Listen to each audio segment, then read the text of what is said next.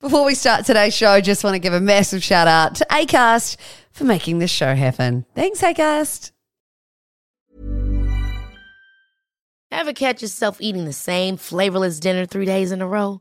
Dreaming of something better? Well, HelloFresh is your guilt free dream come true, baby. It's me, Keke Palmer.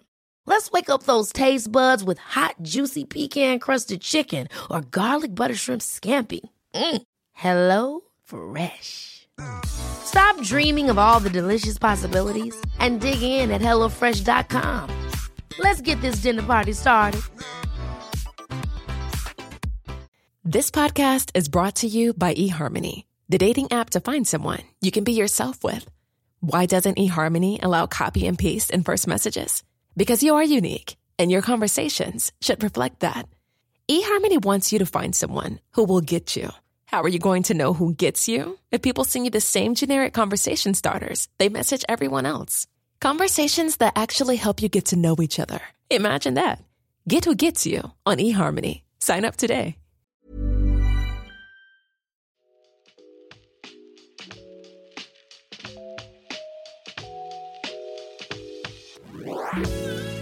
Hi, it's me. Hi, I'm the problem, it's me.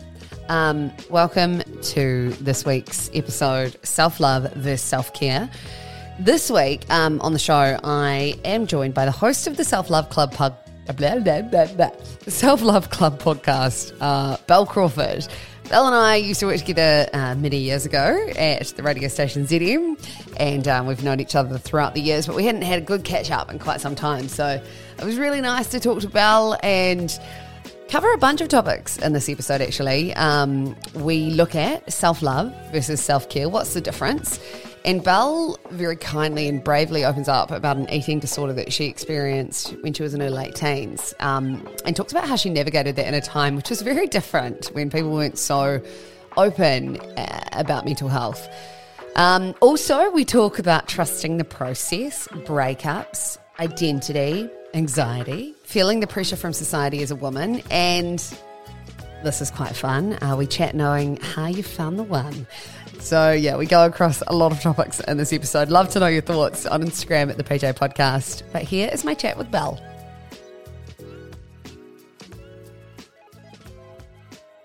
Bel Crawford, welcome to the podcast. Hello, Polly. How are you? So good to see you. Bel and I go way back to Yeah. when we worked on ZM uh, together, little radio buds. But you, you're a bit of a, a radio old head. Is that the word? Um, you've been in it for quite some time. When, when did you start out? I lose like I'm I'm losing track of how long it's been now. I'm not very good at maths, but um, I started full time when I was 19 and now I'm 34. So it's been a little while. Yeah, and I started I got thrown in the deep end and thrown onto a quite high performing breakfast show as my first job, as long as doing like a million other things because you know what it's like. So I was on breakfast doing a bunch of other things like you know someone loses their job so you get their job too um, but that was really cool and it was really exciting and i loved being on air and yeah so that's kind of how i started anyway Yeah. And what was the landscape like then in radio? I feel like it's changed so much. oh yeah so this was 2000 and i think i was a couple of years above you at broadcasting school. Yeah. you weren't there when i was there but i think you were the year yeah, anyway, so the landscape, what was it like? Um, social media was still fairly new. I swear I'm not old, guys. Um, oh my God. Facebook was the was the big thing. Bebo was still around but kind of dying. Um, there was no Instagram yet. This is probably 2008, 2007. That was when I Yeah. finished school. I was like in my final years of high school. then. Yeah. So yeah, I went to broadcasting school straight out of school when I was a little baby, and yeah, it was you know Facebook was the thing, and then quickly as I was only a few years in, Instagram came about, digital social media and stuff, which really did change the game because you know.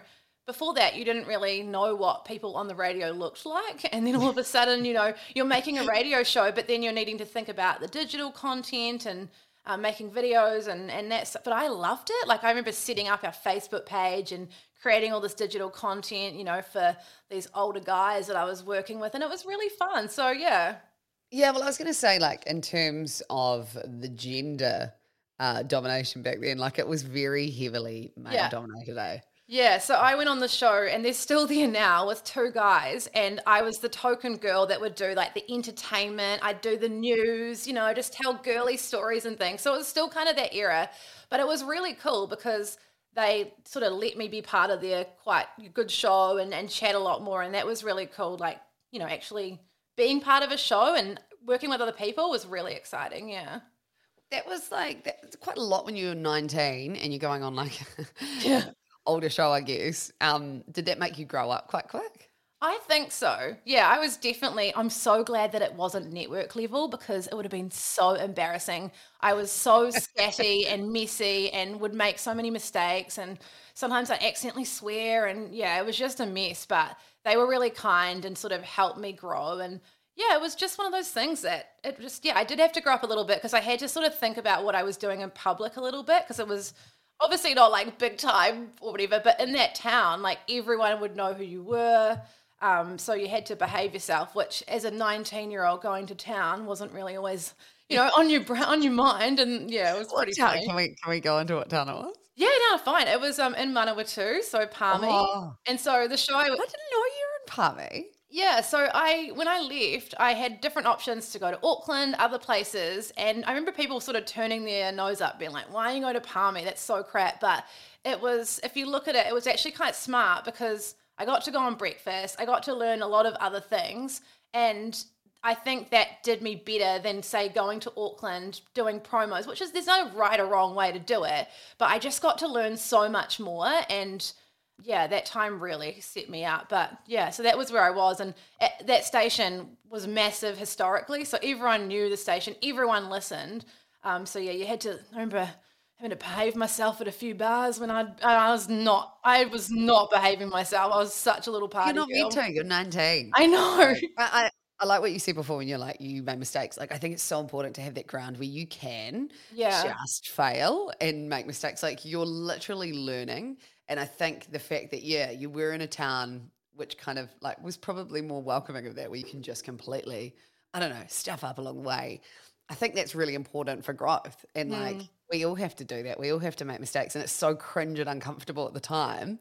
But you look back and you go, oh, actually, that was really good for me. Yeah, it was the best thing. I learned so much um, in the, my four years there, which is pretty crazy. But yeah, I got to do a lot of things. I got to do my own show as well as so it was just a good starting, st- I guess, for me.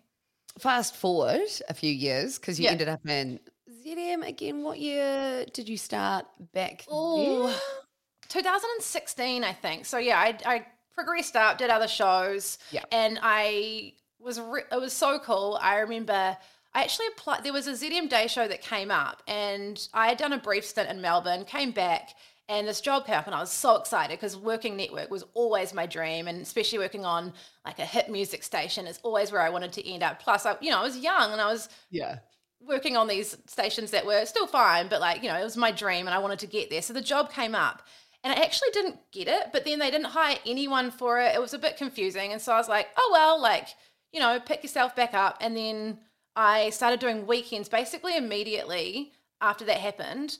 And then within three months, they asked me to do the day show full time, which I was like, whoa, that's so cool. So I actually did get the job. It just like was a few months later kind of thing. So I, yeah, it was so incredible. And I was so stoked and so happy. Yeah. It's interesting how sometimes a no kind of leads you there anyway. In the end, you kind of just take a longer a route, you know, and maybe along the way, that is where you're kind of picking up things that you need to learn or whatever. How do you go with that initial rejection when when you get told that you're not good enough for something? Like, do you how how do you react in those situations?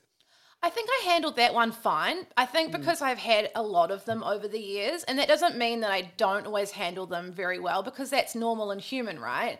Um, and I am like I'm strong, but I'm I'm a very sensitive person, and the self doubt monster loves to pay me a visit. But I think I was I sort of I think I'd had a lot of disappointment before that with a few things, and so I was kind of like, oh well, like I don't I don't know. I just had some sort of belief that everything would work out.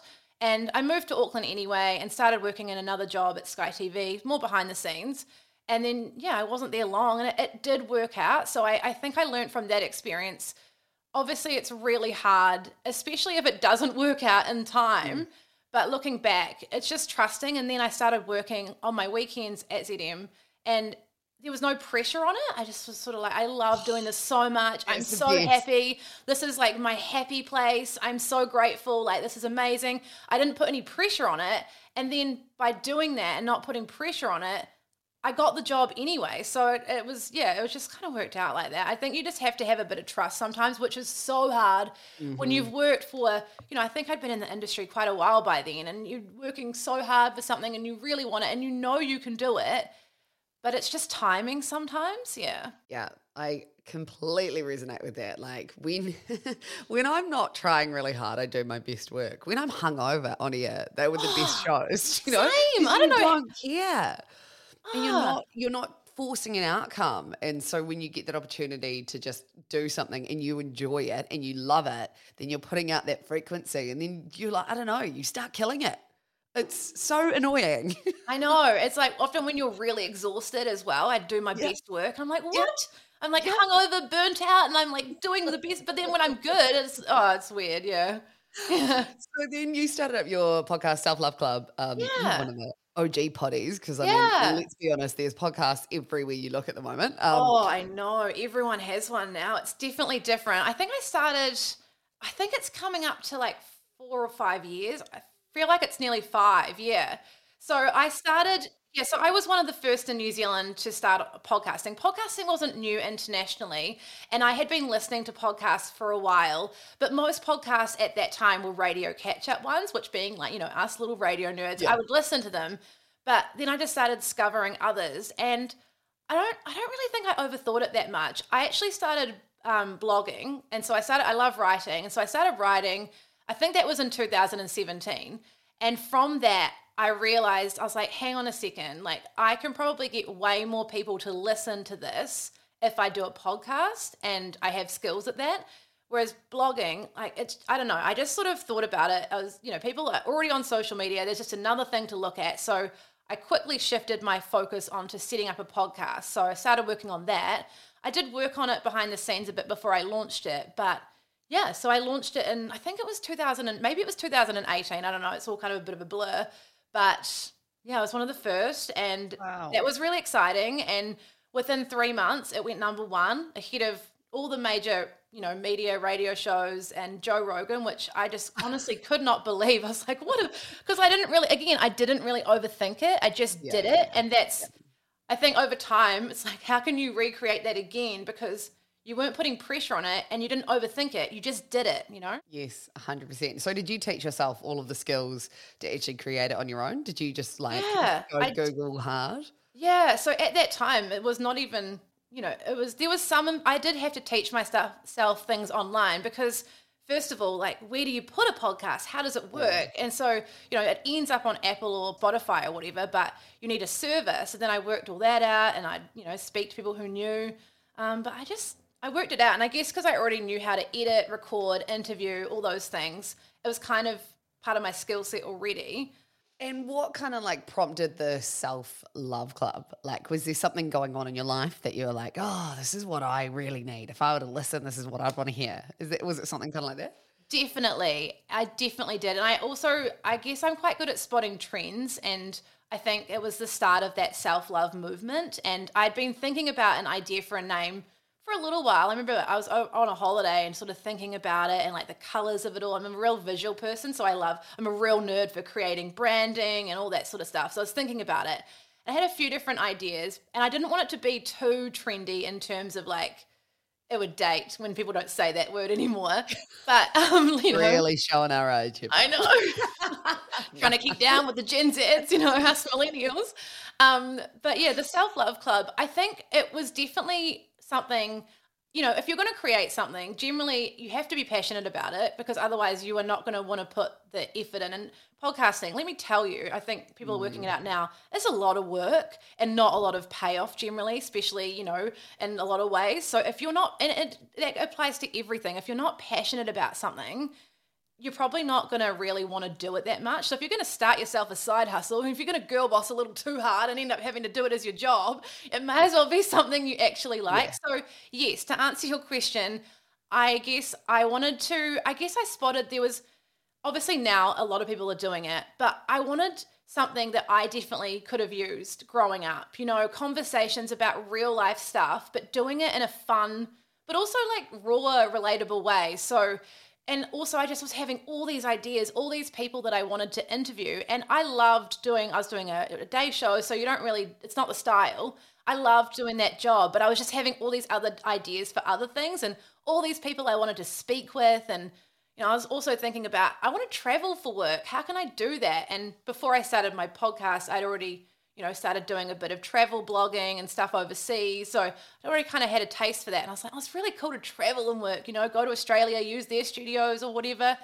So yeah, it was definitely something I wanted. And but from but from there, I just really wanted to help people and have conversations about things that I just wasn't seeing people talk about like breakups or we were all going through them and we're all on Instagram pretending like we're living our best lives when people are, you know, got stuff going on. I just wanted to have those conversations and I guess build a community and a, and a fun place to do it. But, and also like just help people and empower them by hearing other people's stories. Yeah. So, what does self love look like for you? Yeah. Like, I know it can look very different for everyone, but for you, how would you define it? Yeah, self love. And it's it's a tricky one because there's so many things that are self-love, but for me, self-love is just really learning to believe in yourself and learning to accept yourself. You know, I I think when we hear self-love, self-love and self-care are very different things I've discovered. Yes. Like self-care, there's so many things you can do and and we explore that a lot on the podcast. And so many things can be self care. But self love isn't also this place that you arrive at. It's not like you constantly love yourself at 100%. It's learning to love yourself through all of the things you're going through, you know, and just, and also, I think a lot of it down for me is self worth. And that's where, that's where it kind of came from for me. The more I learned to believe in myself, because I'm someone that's, I mean, we all have self doubt, but over growing up, I often thought like I was really weird or there was something wrong with me. And I really struggled with self doubt so much. But I would find these happy places. So it would start with I grew up dancing. So I did ballet from when I was about five. And so being Did on you? stage for me, yeah, which sounds kind of ironic because being on stage, you'd think, oh, being looked at. But it was just this everything was quiet. Like my self doubt went away you know, being bullied, whatever it would be, just that was my happy place. And so I just would feed on those. And I think radio ended up becoming that. So it's kind of weird that we do this thing that's so public Yeah. in front of people when we might actually be someone that is often riddled with self doubt and our self confidence is not always that great. Well, I mean, you look at comedians, you look at comedians, right? The funniest people, but also probably some of the most depressed. yes. Yeah. I mean, just like, yeah, you, you see someone being outwardly confident, that doesn't mean anything. Like they could be the most anxious, nervous people, like particularly building up to that performance. I, I still, I mean, I don't know, maybe I've got better over the years, but I, you know, working in radio for so long, people would expect that I could just get up in front of a crowd and feel great. God, I get nervous. I get so nervous. I had to um, MC a friend's wedding at the beginning of the year, and I just got in my head so much. And I was like, I should just relax. Like, why can't I relax? And maybe it was because it had been a while and I had a baby and all that kind of stuff. But I was in my head hard, and I just wish I could have got out of it. How do you get out of your head when you are in it so bad?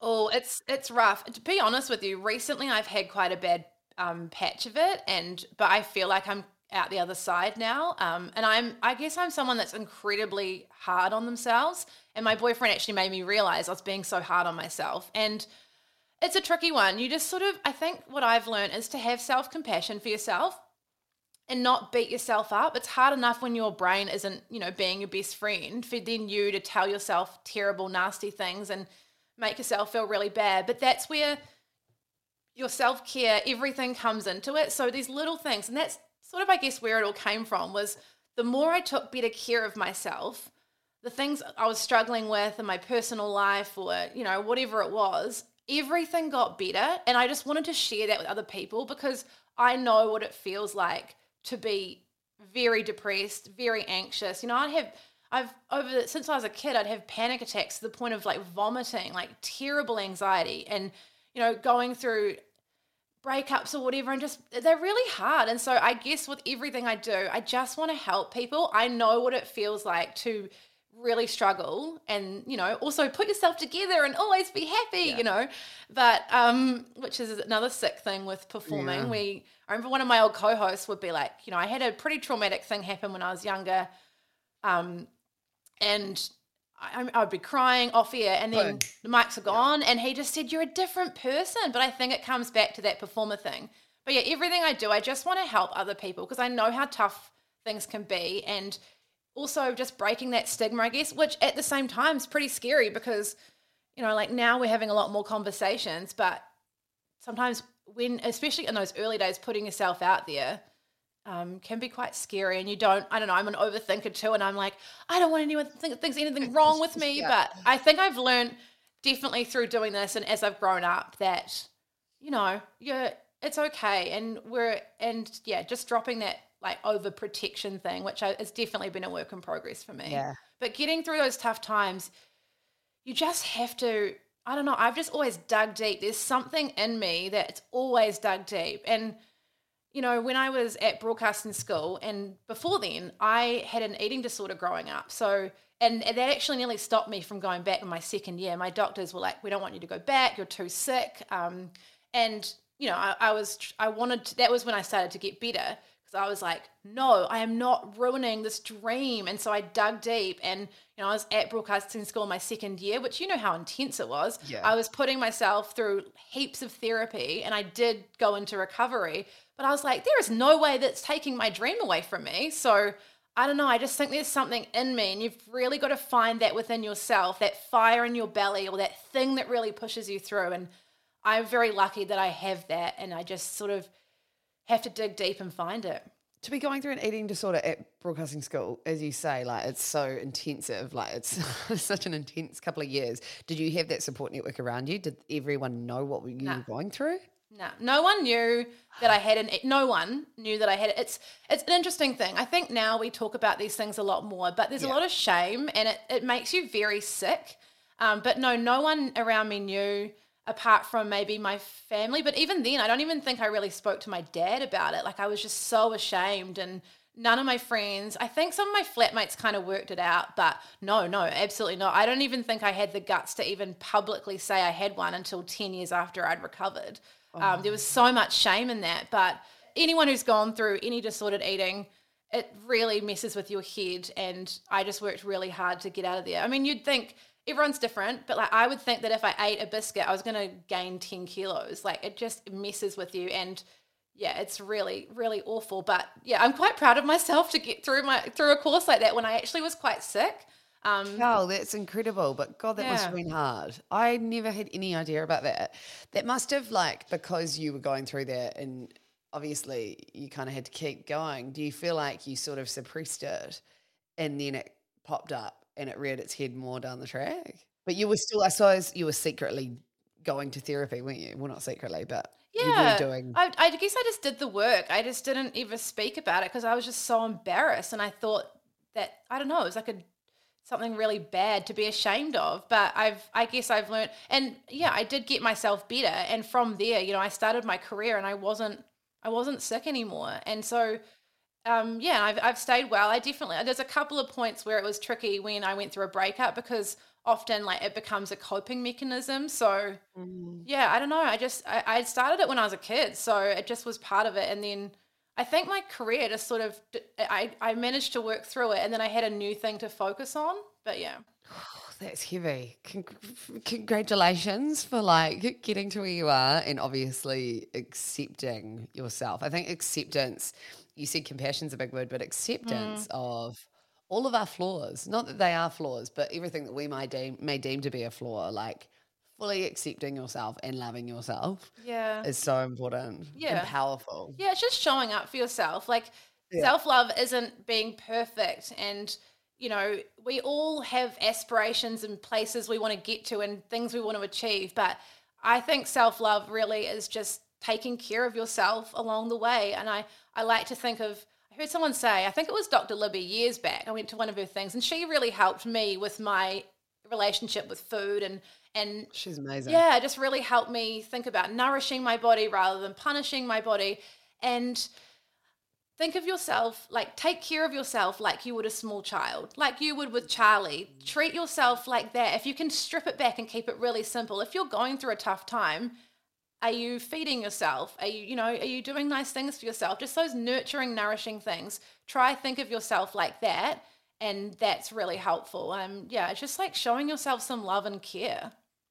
Well, yeah, like visualizing yourself as the child. They do a lot of that kind of inner child work Yeah. um, and therapy and stuff. But like being, okay, this is seven year old Polly.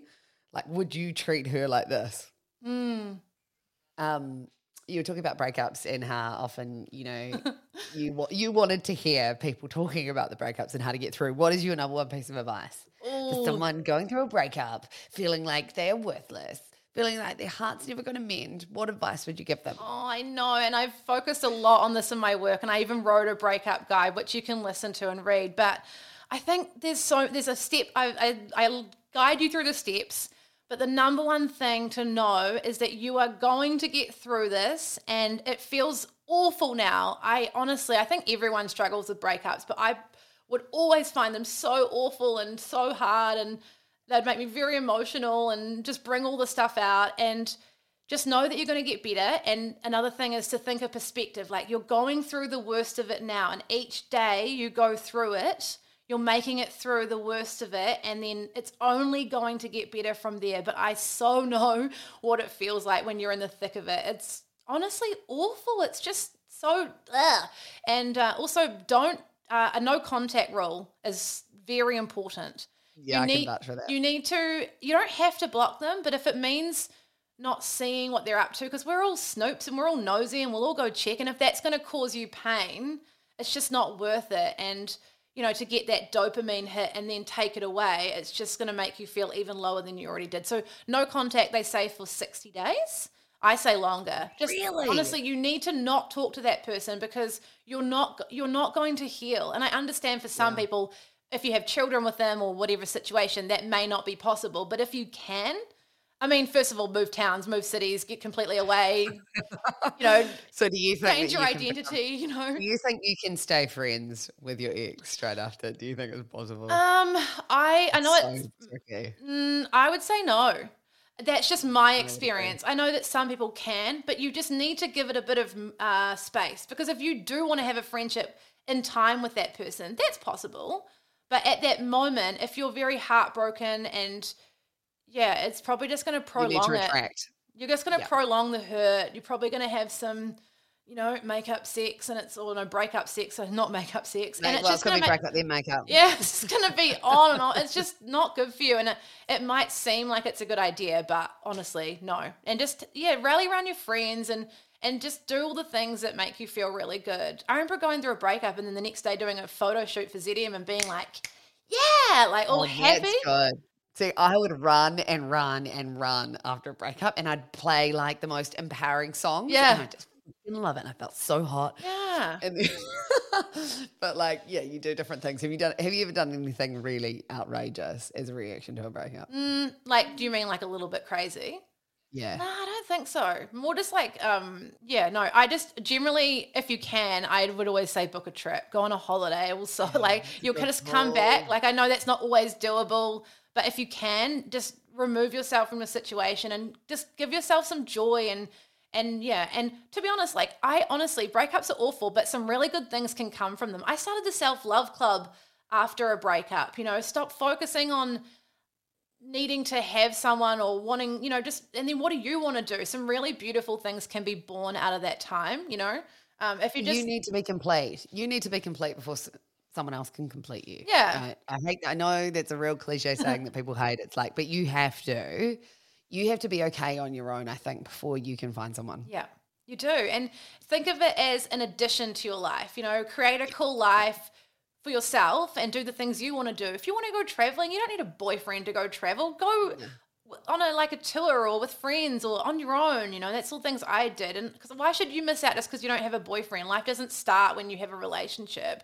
At least you discover. At least you rediscover parts of yourself that you've probably not really tapped into in that relationship. I reckon that's the exciting part. You're like, oh, that's right, I love this, and I didn't do that then, and life can be more exciting. Um, what are your thoughts on diving into dating apps straight after a breakup? Ooh, well, it depends, but it's a it's a wild world out there. So good luck to you. It's Gee, the wild honestly, if you- God, I haven't been on in years. I can't imagine Oh, what it's, like now with the world of TikTok. I mean, it's been a couple of years since I've dabbled as well now, but oh, it's you don't it's slim pickings, not much to choose from. It's like old mate with his fish. Oh, I don't know what else have we got oh here. I don't know. It's like you go on for that kind of like kick. You just need that little bit, little bit of affirmation that you still got it, and then you're like, "Ugh, no, I'm done. Yeah, it depends. Like Log out. I never used to take them seriously, and I'd you know I'd be like, oh, I'm too busy for this carry on, and then now I come back on, and three weeks later I'd maybe message back, and I don't know. I met my boyfriend on Bumble, so I have to sort of Okay, I, I was going to say, of- there are success stories. Yeah, there definitely are, and I like do partnerships with Bumble, and I, I do I do actually think they can be good, but it just depends how you use them and like what you're actually wanting, and and not always not everyone's always wanting what you're wanting, and you don't Yeah. know that till maybe you know you end up in a situationship, and someone who told you they want to be in a relationship all of a sudden doesn't want to be. But no, it's um real life experience. yeah, definitely. I used to get so frustrated. I'd be like, "What? Like, you said you were the one chasing me." Like, ah. But anyway, I know it's, But it's yeah. a very it's very complex. It's, a very interesting time to be dating. You were single for quite some time Yeah. before you met your partner. I was.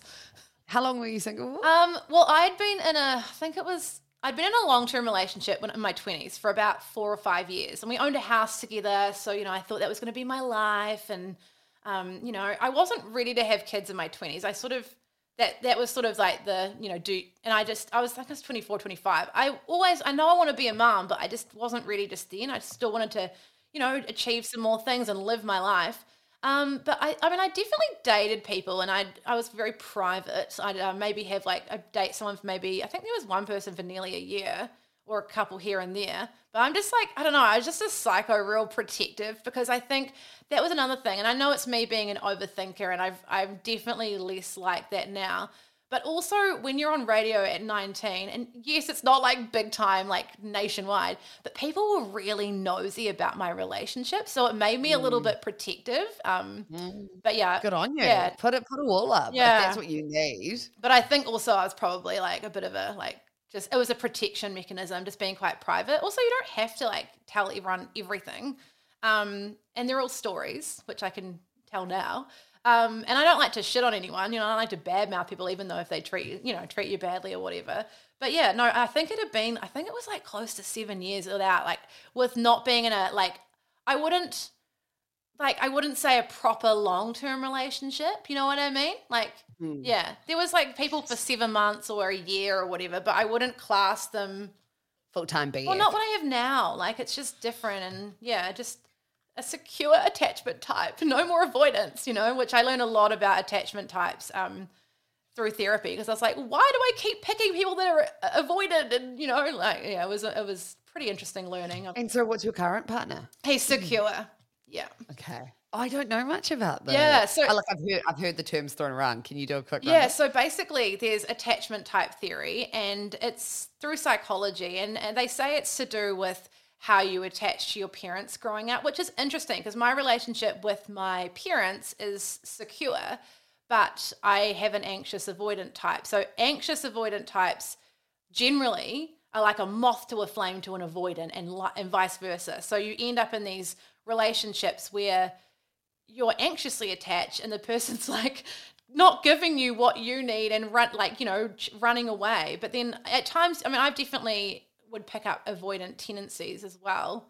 But there's yeah so avoidant and secure. And so yeah secure there most people are secure but they're just hard to find because they're all usually locked down in a relationship you know? Yeah, I think BJ will be secure. I wonder if I've been a bit avoidant. maybe i don't know, I don't know. yeah I don't know. I'd be interested. yeah it is quite interesting. How do you know? Is there like a little There's a, quiz there you a quiz. I'll have to send you the link. Okay, cool. I Yeah, love I, learned quiz. about it in therapy because I remember after another breakup, I was just like, I'm fucking sick of this. Like, why does this keep happening to me? Like, I'm. It is hard, especially with you know, like even when I was, I think I met my boyfriend when I was 32. But Yeah. even when you're in your early 30s, people start shaming you. And especially with women, I, I found it a lot, you know, be like, oh, you don't have any children yet. And people would freak out for you. And it's just, I, yeah, it's really I was going to talk to you about that actually. Yeah. Like, do you feel dictated by society's expectations? um, Do you feel that pressure? Oh yeah, I think it's it's also you get shamed, and I think from having lived experience of being, you know, a single woman in my late twenties, early thirties, definitely, you know, and, and I, it's just rude. It's really rude, and you have no idea what's going. And so in the end, I actually worked out because it's quite tricky one to answer back to someone because you you're like that's so rude, but you you feel so shamed, almost silence because you're not living up. I think I mean any society, but particularly New Zealand and Australia. You know, you meet someone, you settle down, and from being single, like just because you're in a relationship doesn't mean that you're really happy. In fact, a lot of these people that are in relationships have just settled. So I don't think there's any shame in not settling. And I certainly didn't. You know, like you don't need to settle. You've got one life, so you might as well be happy and live a happy life. So, yeah, I sort of got it, it- opens your eyes up to people that are think they're successful by societal standards, but they're miserable in their relationships, but they treat you like you're weird. So, no, I definitely did. And I think now, because I'm 34 and I don't feel 34, like I still feel like I'm in my 20s or whatever. I don't know. Oh my gosh, I feel like I'll feel like 27 forever. Like, Oh, yeah. I still I forget how old I am. Uh, You know, usually I have to, I remember 34 for some reason, but usually I'm, I have to, yeah, anyway. But no, work out what what your age is. yeah, I know. You forget. But now I am getting to that. And I do want to have kids. And that is something we will be doing soon. Um, but yeah, you do, I think, because they, you know, even get pressure from your doctors and stuff. And it's the facts that your fertility does drop drastically when you're 35. It doesn't mean that you can't have children. It's just that you need to start thinking about it. So yeah, I thought about that recently. I was, it's, I thought, you know, it's so unfair that as women, we have to we have that clock. yeah, it's like and and you know everyone's different and everyone's experience is valid. And so whether you're someone who really wants to have children and I've always wanted to have them, I just haven't been in a hurry. And now I'm getting to that I'm just like push it out, push it out, push it out. And then now I do want to have them, but it's just yeah, and then there's other people But that are it- all of a struggling. sudden, you're kind of left with this window. so And unfair. it's like, well, why do I have to run? Well, um, maybe I'm not quite ready, but like you feel this premature sense of rushing and like time's running out. Yeah. And it's, yeah, it's rough, man. It's, it's yeah. so rough. How did you find it? Like Um, well, I like obviously I met BJ when I was about so 27. It was the end of 2017. I was 27. And so we obviously started dating, we were doing long distance, and then like I knew it was gonna be serious for a long time. Like I you know, you, you, just, know, you just yeah. we just knew. We just knew. Another annoying saying. Some people are like, you don't just know, but I did just know. Um, and I probably always wanted to have kids, but I didn't. But I was also like juggling this career and I just moved to Australia. And so, you know, it, it was kind of like in my head and I was like, yeah, down the track. And then, I don't know, COVID happened and then everything just kind of like, well, I was like, well, I do want to move home. Well, I do want to have kids eventually. And it just kind of happened. Um, but, you know, I could easily be where you are at at 34. You know, it's, I don't know, things can just flip really quick. And all of a sudden I'm like, well, I now live, have a house and I've got a fiance and I've got a baby. But like, what? It's it's wild. Yeah. Um, but I certainly did feel the pressure. You know, I did. I did feel it ticking away at the back of my head. And it's not a nice feeling. No, I don't like being rushed. No, neither. I want to do things when I want to do them. Yeah, exactly. When you met your new partner, how did you know that you guys were in for the long haul? That's an interesting one. And I, I reflected on this recently with one of my really good friends who's dating and through the hellfire that that is, and sort of, you know, talking her through it. But because I think I'd in the past gone for people that maybe weren't always secure, which sounds such a weird, I'm, I swear I'm not like, I'm really gonna do I'm this not. I'm not psychoanalyzing people, but I had to learn because, you know, I was afraid that I was never going to meet someone and never going to have kids. And that really would upset me, you know, but so I had to learn a few things to, to spot because, you know, I had the pattern that I wanted to break. So I think I, when I was younger, and it took me a really long time to work it out, the spark isn't always the spark. Like it's, uh, depending on how you are, it can often be your, you know, anxiety, your anxiously attached type getting activated. And so, you know, I think when I was younger, I used to like people that treat it's so sick, but I used to like people that treated me badly sometimes because it would keep me guessing and and Yeah. it would be exciting. And even though it was awful, and honestly, it put myself through some terrible times. But uh, yeah, so I think Like addictive, eh? Yeah, It's like you feel like you're not doing it right unless you're guess, second guessing yourself. And Yeah. it's like this game. Yeah. And I think it's quite common. The more I've spoken about it, it's it's a thing for a lot of us. But I obviously got over that, and you know. So with him, it was interesting because I remember saying to my sister, I was like, "Oh, he wants to hang out with me all the time," and he's like, "After we have a date, he wants to have another one." And she's she just goes to me, "Oh, get over yourself, Bel. Like, oh, you poor thing. He wants to hang out with you." And I'm like, "Hang on a second. Yeah, yeah. He's not, you know, he's not being he's hot and cold. He's not being, uh, you know, funny with you. This is actually really good. So I don't know. We just spent, we went on a lot of dates and we spent a lot of time together. We really got to know each other.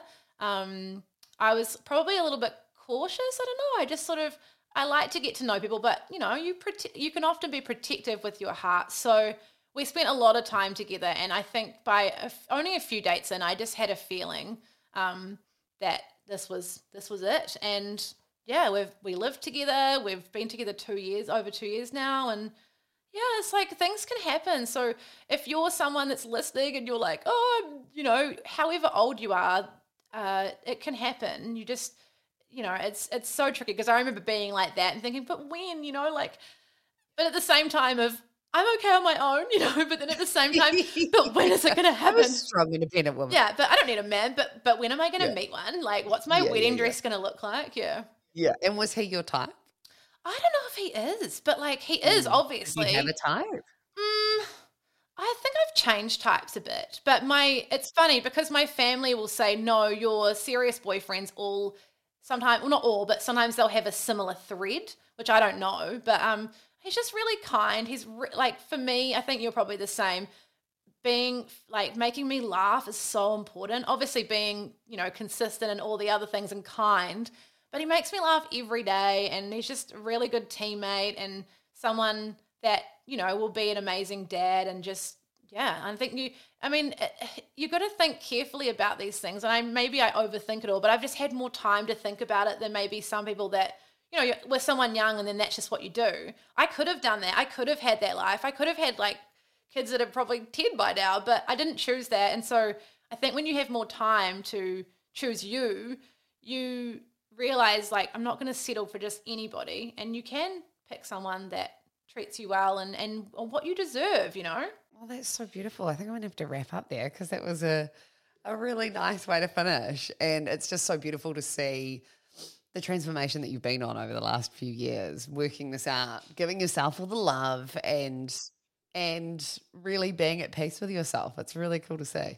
yeah no definitely and just not putting that pressure on yourself you know which i still do and even last week my boyfriend had to say to me you're being really hard on yourself you know you're you're wanting you know you're wanting to, to do this and this and this and and you can't do everything at peak performance level all the time No, you can't. You can't have everything at once. You can have everything, I think, but not all at the same time. And that doesn't mean you're failing either, because I think you'll relate to this when your career's been on a trajectory in a certain industry or whatever, and then you're doing your own thing or however that is. I didn't really think of it that, that often, but you know, I go through patches of thinking that you've gone up, up, up, and then you feel like you're failing or I've I've I've had really negative Yes. self-talk Yep. recently like I'm in my flop era like I'm a failure oh my god Same. and I've not really spoken Same. about it but I'm come out the other side now I'm like no you're not it's and my boyfriend explained it to me like success isn't always like that like you might think right now you're like this doing your own work because you don't have some title in your industry or whatever but it's still maybe like that or maybe it's like that and yeah, even having children, it's still success. You have to, it's back to the failing. You have to fail as well. Yeah. You have to fail to be successful. The most successful people in the world fail over and over again. And it's it's not about the falling down, it's about the getting back up, which is cliche amongst cliche that I've really so dropped on this body. But but it's about getting back up again. And and then like I always think that you kind of I think I've used this analogy before as well, but it's like life is like a series of levels on a video game, right? Like, so you get to the end of that level and you feel like you're killing it, but then boom, you're on level two, and it's like you're down here again, and you're like, well, shit, I've just gone backwards, but you haven't. You're actually making that momentum over time, but you just don't see it because you're actually. Do you know what I mean? Yeah, no, I totally get it. I, I no, I totally understand, and you, Yeah. and it's a real mind if to go through. Yeah. because yeah, you think makes you question you're everything. failing, Like, well, and why did I not just keep doing that? Because I was doing that well. But you get to a point where you don't grow anymore when you're comfortable. And also just remember, like for you and for anyone, and for me, just because you don't do just because you stopped doing it for now, doesn't mean that it's stopped forever. And that's a piece of advice I got given when I left, you know, working full time in, in radio. I still work in it, and you know, you can you can be multifaceted. I came into this industry wanting to do heaps of stuff, and I think people in general get pigeonholed like you're this girl you do this and you can do all the things you want to do but don't put pressure on yourself to do it all and also like you say like just because you left that job which is incredibly brave of you and people might not understand but that was right for you and it doesn't mean it doesn't mean you can't have that ever again you're gonna have like whatever Oh whatever you want yeah The conversations are endless. Like, oh, so you just you just left. So what does this mean? I'm like, well, I don't know, but I was prioritizing myself and I was looking after myself in that moment. And it's quite bloody daunting when you look down the barrel of have, have I screwed my career? Maybe I have, but I made the right decision in that moment for me. Um, and that's and as it. an out as an outsider looking on and someone who's in the industry, I don't think you've screwed your career. You just took, you know what I mean? Like That's we the have voices that you hear. Yes, I know. ego because it's such a ego driven uh, industry, and you think because initially when I made the decision, I was like, nah, I'm gonna be fine, and then then the voices in your head come back in, going, well, hang on, you're never gonna earn this money again. What did you do, you silly goose? You Yeah. know? Um, But that's brave, Polly. Like that's really brave. And most people don't do that. Most people just stay comfortable and Mm. and think, you know, and I totally understand because it's you know, it might not seem logical to others. And when you're also, you know, at the beginning, like you say, you were confident that you knew it was right for you. You just have to hang on to that. The doubts are going to come up. yeah. Uh, this is something I've really learned because I struggle with the self doubt monster a lot. But you just have to keep going, and you know, and, and also when you're doing something like that, I had it too when you know taking podcasting more full time, which at the time was, you know, people, People would be like, what? What do you? But now, but now everyone wants to and sees how um, how great it is and how uh, it's an incredible medium that people are actually listening to. But if you're at the fo- like I was at the forefront of that and the start of it, people sort of you do hear, and I you know I'd be like, oh no, there's like opportunities in Australia, do this, do that, and you sort of you do listen to them because they know what they're doing and they're high up in the industry or whatever, and you it is hard to block out that noise. But You have to trust your gut because there's obviously something which is overriding all of that, right? And that's your intuition, and it's saying, "Nah, nah, nah, Bel, I know best for you. You Yeah. gotta cut out that noise." Yeah, and you can yeah, if you want to keep doing whatever you want to do, you can do it on the side. You know, n- you don't have to do one thing. I think that's something I've learned is you can do lots of little things, but just don't overload yourself because that's when a, I I've been sucker for that, and then you just get burnt out and just it's awful. It really is, and you kind of commit ahead of time, and then the time Yeah. comes, and you're like, "Oh, what the fuck have I done?" Aw. Anyway, oh, it has been so nice to talk to a like-minded person, Bel. Um, it is awesome to see what you're doing. I'm so happy that you're happy, even though we get these little self-doubts creeping in. They always come. You're never going to be perfect. You're never going to be healed for life, right? You're con- it's it's a constant. I hate the word journey. It's a constant but it is though because you'll go, you know, you'll be up here with your confidence in what you're doing. And then recently I've had a dip and I'm Yeah. come out it now. But from, I know, even though it's awful, once you come back out, I Oh, just you come- feel like I thrive on it. ever. I thrive. I unfortunately, it's probably not unfortunately, but I do. I've had quite a few docs and I, I always come out. Yeah, because So- when you come out, you're like, oh man, I am unstoppable. Yeah. So just keep hanging on to that. Yeah, Yeah. it's all good. Oh, well, Bel, thank you so much for joining me. The Self Love Club podcast. Uh, if anyone's listening, go check it out. Go get some of that affirmation. Go get some of that good, juicy love for yourself. I'm so bad at wrapping up. I always do this. It gets really awkward. But Bel, you're a legend. Thank you very much. Thank you so much for having me. This was really fun. We'll have to do it again. We will. Well, that was my chat with Bel Crawford, and she's, of course, the host of the Self Love Club podcast. If you want to go have a listen, I have linked her show in my show description uh, on the podcast, wherever you listen. So go check her out and uh, let me know your thoughts on the episode. I will be back with another one next week. See ya. Ever catch yourself eating the same flavorless dinner three days in a row? Dreaming of something better? Well, HelloFresh is your guilt free dream come true, baby. It's me, Keke Palmer.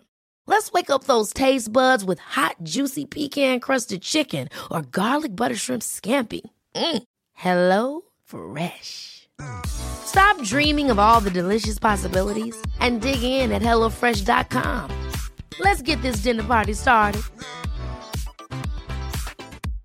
Hey, I'm Ryan Reynolds. At Mint Mobile, we like to do the opposite of what Big Wireless does. They charge you a lot, we charge you a little. So naturally, when they announced they'd be raising their prices due to inflation, we decided to deflate our prices due to not hating you. That's right. We're cutting the price of Mint Unlimited from $30 a month to just $15 a month. Give it a try at mintmobile.com slash switch. $45 upfront for three months plus taxes and fees. Promo for new customers for limited time. Unlimited more than 40 gigabytes per month. Slows. Full terms at mintmobile.com.